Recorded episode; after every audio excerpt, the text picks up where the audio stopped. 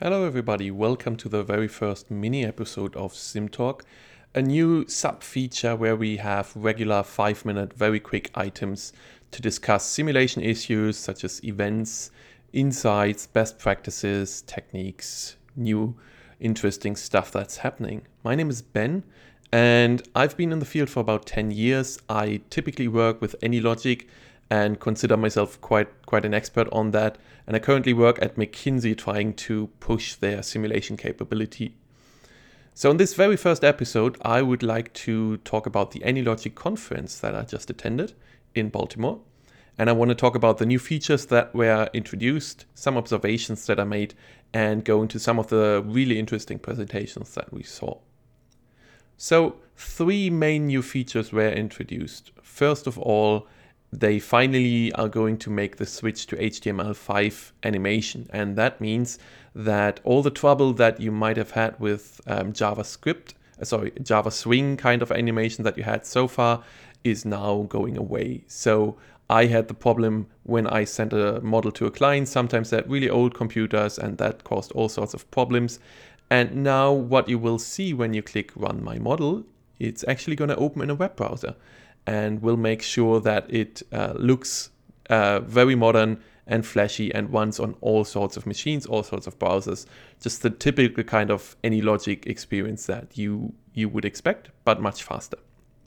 The second new feature is the material handling library, a bit of a blind spot in AnyLogic so far, where material handling um, was done better by other dedicated tools such as Simio, and they're trying to catch up in that last area where, where I would say they, they were a little bit behind. So you now have really cool features um, such as intelligent conveyors, splitting and merging again, service stations that you can link to resources, and also transports such as AGVs that currently in this release will still follow predefined path and have only simple collision avoidance. But in the next release later this year, they will actually um, be able to follow, find their own path and have really good collision avoidance. So it's a, a improvement over time, but it's going to be a massive step forward for all those people who did material handling and had to uh, basically build those features themselves so far. So really great push. And the third new feature is um, that they're updating their cloud experience. They have been um, the leader in cloud computing in simulation for sure. Um, but they're now aggressively following the vision that as a developer, that's when you run your models offline just to test them during development, just like you do now. But any kind of user actually using the model, be it a client or the end user, they will run it, or the, the vision is that they're going to run it using the cloud. So they make it much more uh, intuitive and add more features to it and also make it faster together with the HTML5 animation. So, really great push there. Now, let me talk a little bit about uh, the observations. More people attended than uh, ever before, which is great. I think they had about 150 registrations, and I, there were certainly more than 100 people there. And from the chats and talks to people, what I fe- feel is that simulation seems to finally get out of its niche and follow the wave of the analytics hype to some degree, which is great. So people talk about more job postings or job postings at all typically in the last few years that was a rare thing. Now you have several AnyLogic job postings at any point in time. Um, and companies are looking for simulation people explicitly which is also something fairly recent. So that's that's really good to see.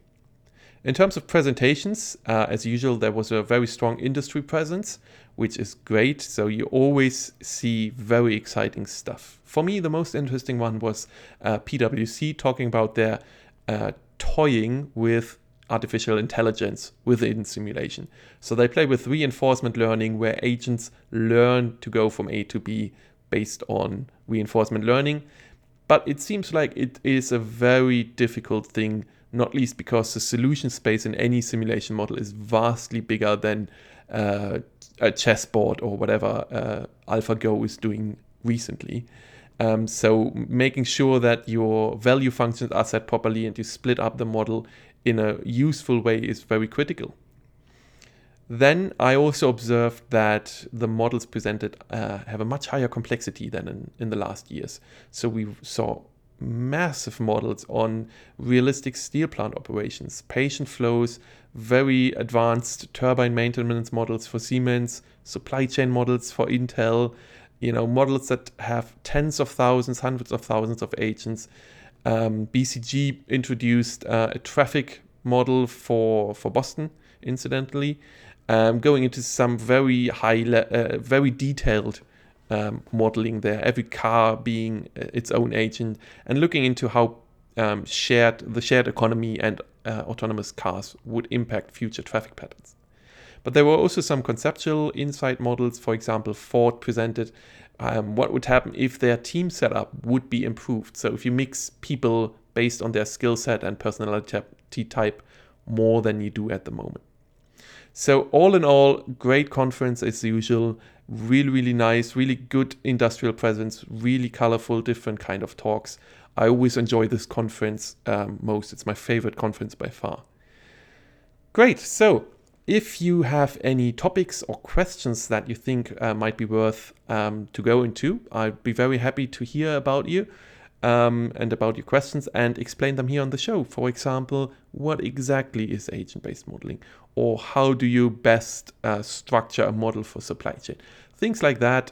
Um, also, technical questions, you know, I'm very happy to talk about that. So, if you want to get in touch, um, you can reach me on Twitter at simulation101, on my website, benjamin schumann, that's S C H U M A N N dot com or just write me an email directly, benjamin.schumann at gmail.com. Great. So until the next episode, see you and keep modeling.